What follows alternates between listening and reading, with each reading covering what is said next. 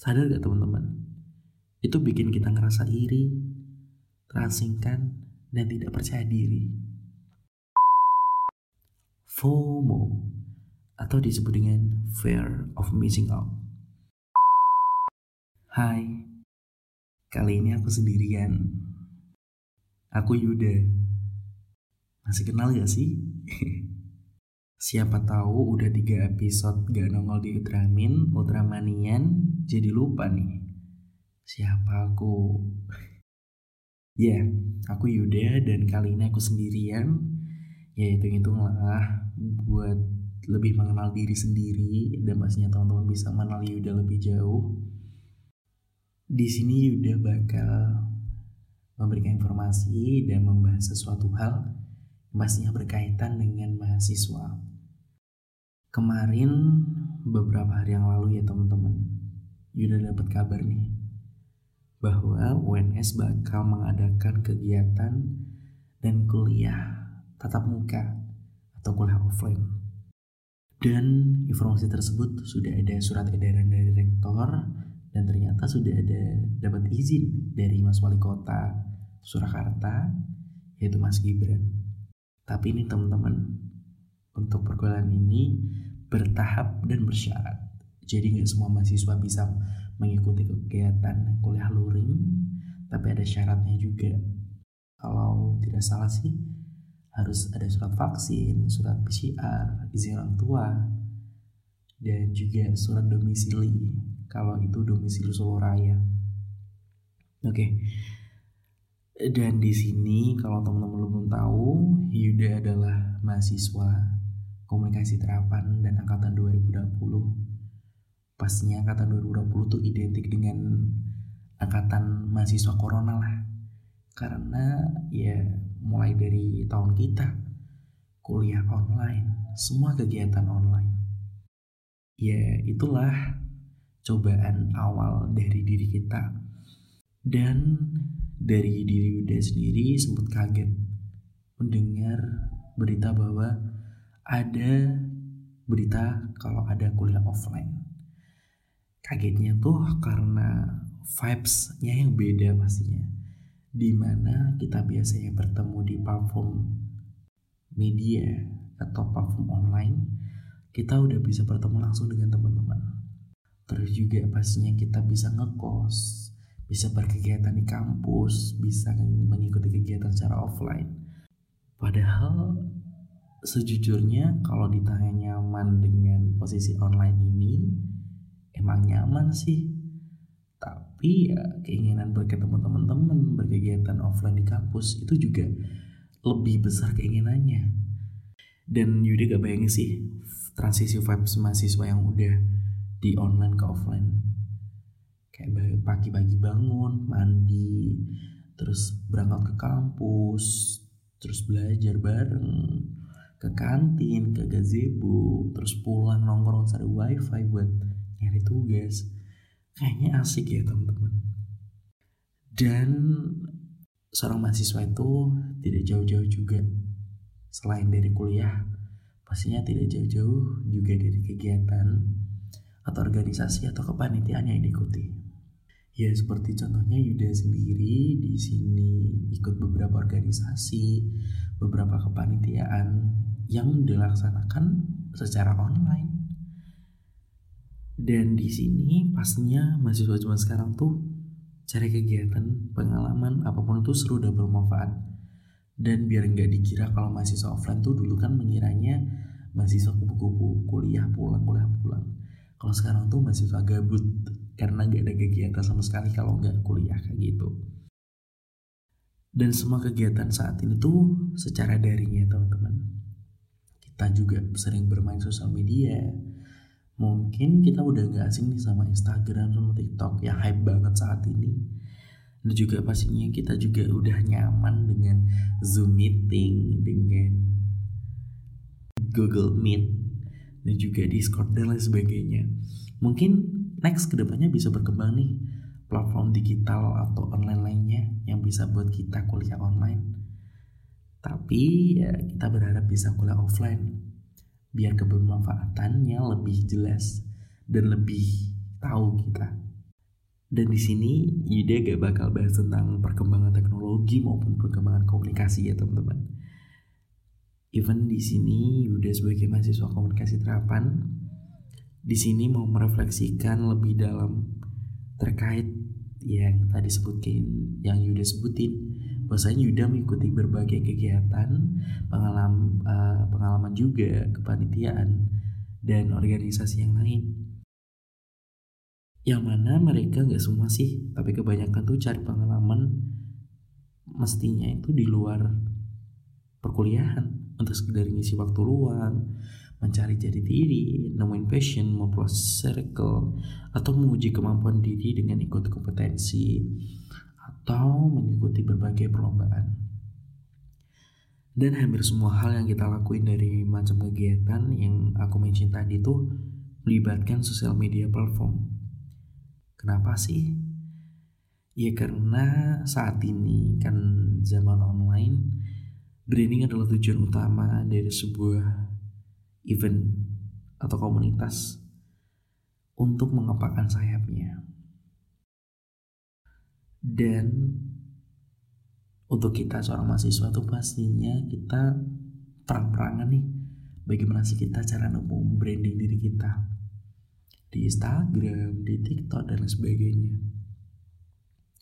Dan biar orang tuh pada tahu, biar makin banyak minat dan intinya tuh menunjukkan bahwa kita atau Yuda ini ada dengan tujuan dan beragam manfaat. Begitu halnya yang kita lakukan di sosial media. Posting kegiatan-kegiatan, prestasi, achievement, kebersamaan online, dan kita tuh bangga sebenarnya. Sangat bangga dan menikmati hal itu. Mungkin banyak ultramanian yang aktif di sosial media sadar akan hal ini. Ya, di sini akan bahas bahas sesuatu hal yang pastinya buat informasi dan kaget teman-teman ultramanian. Sekarang tuh orang-orang kayak berlomba-lomba nih terlibat di banyak hal, mempublis ini itu, buat kita sadar ya yang mungkin akan merasa, eh kok ini orang aktif banget sih, kok ini orang keren banget sih, dan kok ini orang belum apa-apa udah bisa jadi begini begitu, padahal kita kan seumuran. Misalnya sih, ya kebanyakan kayak gitu. Ketika kita nggak ada di posisi itu atau nggak merasa apa yang orang lain rasakan, dan memberikan kesan ke kita bahwa mereka sangat enjoy. Sadar gak teman-teman? Itu bikin kita ngerasa iri, terasingkan, dan tidak percaya diri. Melihat kebahagiaan orang lain atas apa yang mereka lakukan, bikin kita juga mau mencapai hal yang sama. Semisal nih, Yuda ikut A, ikut organisasi A. Ya teman-teman Yuda karena Yuda terlihat aktif dan keren banget ikut organisasi A pastinya ikut-ikut lah tapi terlepas kita bisa menyamai pencapaian orang lain atau enggak yang pasti well always connect with that social media platform untuk mantengin terus kegiatan orang-orang. Pokoknya tuh kita tuh nggak mau ketinggalan gitu loh. Bener gak sih? Lihat status terus lihat postingannya dia. Ah kok keren banget sih. Bahkan dari bangun tidur sampai mau tidur lagi kayak kayak mikir aku bisa nggak sih kayak gini? gitu. Nah sekarang HP itu nggak pernah lepas dari genggaman ya. Mungkin bisa dibilang HP itu gak dipegang cuma pas tidur sama kamar mandi. Bahkan bisa sih makan itu kita sambil scroll Instagram di motor di mobil kita bisa balasin chat. Demi gak mau sebuah gak mau ketinggalan sebuah informasi. Pernah nggak teman-teman ngerasa kayak gitu? Kayak aku tuh ikut organisasi A gitu. Karena ada rapat aku gak mau ketinggalan informasi itu. Padahal kalau kita naik motor kan keselamatan dari nomor satu gitu. Pernah nggak ngerasa kayak gitu? Dan pernah mikir gak sih? Gila gak sih kalau kita kayak gitu? Kalau Ultramanian udah mulai tahu arah pembicaraan ini yaps kamu adalah orang yang kritis dan sangat mengenal diri sendiri karena mungkin kamu juga merasakan hal ini. Atau kamu adalah orang yang gak akan pernah ketinggalan info. Dan di episode kali ini, aku mau bahas FOMO. FOMO atau disebut dengan fear of missing out. FOMO adalah kondisi di mana kamu merasa khawatir, takut ketinggalan info, pengalaman yang lagi happening, yang lagi dialami sama banyak orang. Dan perlu ketahui teman-teman Ultramanian bahwa ini adalah termasuk sindrom ya. FOMO sangat besar kemungkinannya disebabkan oleh aktivitas media sosial, kecanduan, dan ketika kita makin banyak waktu yang kita habiskan buat lihat aktivitas orang lain di sosial media, semakin kita ngerasa iri, dan semakin kita mau mantengin terus, besok-besoknya akan lebih sering Pokoknya jangan sampai ketinggalan dah. Semakin platform yang kita derita, orang orang mungkin gak agak sadar bahwa mereka lagi ngalamin FOMO. Karena kebahagiaan mereka itu ada di atas gadget teman-teman. Makanya orang FOMO ini bakal sedih banget kalau HP-nya lowbat, kotanya habis, dan ada di lingkungan yang primitif. Bahkan kalau gak ada wifi, adalah hal yang bisa bikin mereka gila. Benar gak sih kalau teman-teman Ultraman yang berpikir kritis? So, kalau dihubungin sama mahasiswa zaman sekarang, mungkin juga relate sama kata insecurity. Pasti teman-teman udah agak sini sama istilah insecure, ya kan? But di sini aku gak mau pakai kata ini because I will say the word is over the years. Bosen. Oke, okay. Kita ngerasa iri sama capaian orang lain, bukan capaian si kadang kayak temen kita tuh upload screenshot meeting sama komunitasnya gitu ya. Terus kita tuh bilang gini ke diri kita, kok gue gini aja sih? Kayak gak, gak kayak dia. Kayaknya asik banget ya kegiatan dia. Dia asik banget sih gitu terlepas dari apa sebenarnya orang lain rasain sebenarnya dengan kita upload di story Instagram misalnya itu bukan pure kita bahagia banget menikmati banget apa yang udah atau kita lakuin biasa aja biasa aja teman-teman tapi orang yang nonton bisa menyimpulkan bahwa hal itu sangat menyenangkan jadi itu adalah kesimpulan secara subjektif kita sendiri yang bentuknya yaitu kita ngerasa iri Terus gimana? Terus masalahnya apa sih kayak gitu? Gini teman-teman. Masalahnya adalah kalau kamu gak sadar kamu FOMO, ini bakal merusak hidup kamu yang pasti kebahagiaan kamu jadi terukur dari apa yang orang lain lakuin dan atau orang lain rasain. Setiap orang kan punya cara bahagia masing-masing. Tapi kalau kamu FOMO, kamu harus merasakan apa yang orang lain rasakan. Baru kamu bakal ngerasain bahagia. Kacaunya tuh ketika apa yang orang lain rasain ini sulit kamu dapetin. Mungkin butuh banyak pengorbanan, waktu, tenaga, dan bahkan lain-lain. Mungkin juga bakal pernah kamu rasain. Dan gak bakal. In the end, kamu gak pernah merasa bahagia sepanjang hidup kamu. Tidak lanjut dari diri kita atas FOMO itu tadi, kita sebagai mahasiswa mungkin bakal ikut banyak kegiatan, komunitas, event, atau kompetisi yang bikin kita sibuk banget. Dan makanya mahasiswa online di awal dulu pas corona datang jadi tiba-tiba gabut. Tapi kalau dilihat-lihat ya, sekarang tuh mahasiswa online sibuknya udah kayak presiden. Diajak ketemuan sama teman aja susahnya minta ampun. Kayak gini sih, harus minta bagi waktu. Tapi bukan berarti kita semua yang sibuk ini punya manajemen waktu yang bagus loh. Sebaik-baik orang memiliki manajemen waktu yang bagus, pastinya memiliki manajemen waktu yang berantakan juga. Dan nggak sedikit dari kita keteteran dan hasil kerjanya nggak maksimal karena kena toxic productivity. Intinya tuh kita yang nggak mau kalah hebat sama teman-teman, jadi ikut-ikutan dan bakal berambisi untuk bisa lebih baik dari orang lain. Melakukan semuanya lakukan pekerjaan, tugas, punya peran sana sini. Dan ketika kita capek, stres, tubuh ngasih sinyal buat istirahat. Pas kita nggak melakukan apa-apa, kita merasa bersalah. Merasa target kita bakal tertunda atau bahkan gagal. Kebayang gak teman-teman? Sampai di sini Ultramanian harusnya sudah bisa nyimpulin sih. Is this health or unhealthy? Nah, tinggal menyadari aja sih. Gue FOMO gak sih? Gue kena toxic productivity gak sih? Ya kalau udah sadar sih Yang kita bisa lakuin adalah keluar dari lingkaran setan itu ya. Ya, yeah, sure. Kita bisa lepas dari FOMO dan toxic itu tok Itu kok. Hmm, bener banget. Karena faktor utamanya adalah dari aktivitas medsos Dan aktivitas yang lainnya juga Coba dari sekarang kita untuk berhenti secara signifikan dari penggunaan gadget Pertama sehari saja kamu gak pegang HP, terutama main media sosial kayak Instagram, Twitter, TikTok. Karena masuk kuliah, ya mau gak mau WA tetap harus on, tapi coba deh hide semua nomor di kolom status biar gak kelihatan.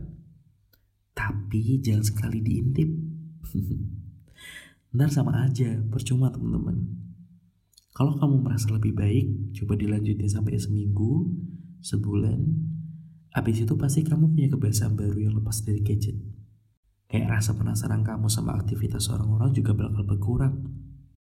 So, sampai di sini aja kamu mungkin bakal punya fase hidup yang lebih baik dan terlepas dari FOMO. Next, uh, alih-alih bandingin hidup kamu sama orang lain, coba kamu lihat dan ingat lagi apa yang sekarang lagi kamu lakuin, apa yang kamu rasain, dan apa yang kamu punya. Bayangin kalau kamu sekarang lagi kehilangan semua itu. Dengan begitu kamu bisa lebih bersyukur atas apa yang sekarang ada di diri kamu. Daripada ngeluh soal apa yang gak ada di hidup kita. Coba kamu untuk bilang, ya aku di rumah, aku gak mau ngapain, aku bisa selalu santai, that's a luxury. Stop pushing word insecurity. Mereka punya kemampuan sendiri. Mereka punya wajah mereka sendiri. Dan kita di sini, kita, ya, kita punya wajah sendiri. Dengan kemampuan ini kita masih bisa hidup dan bersyukur.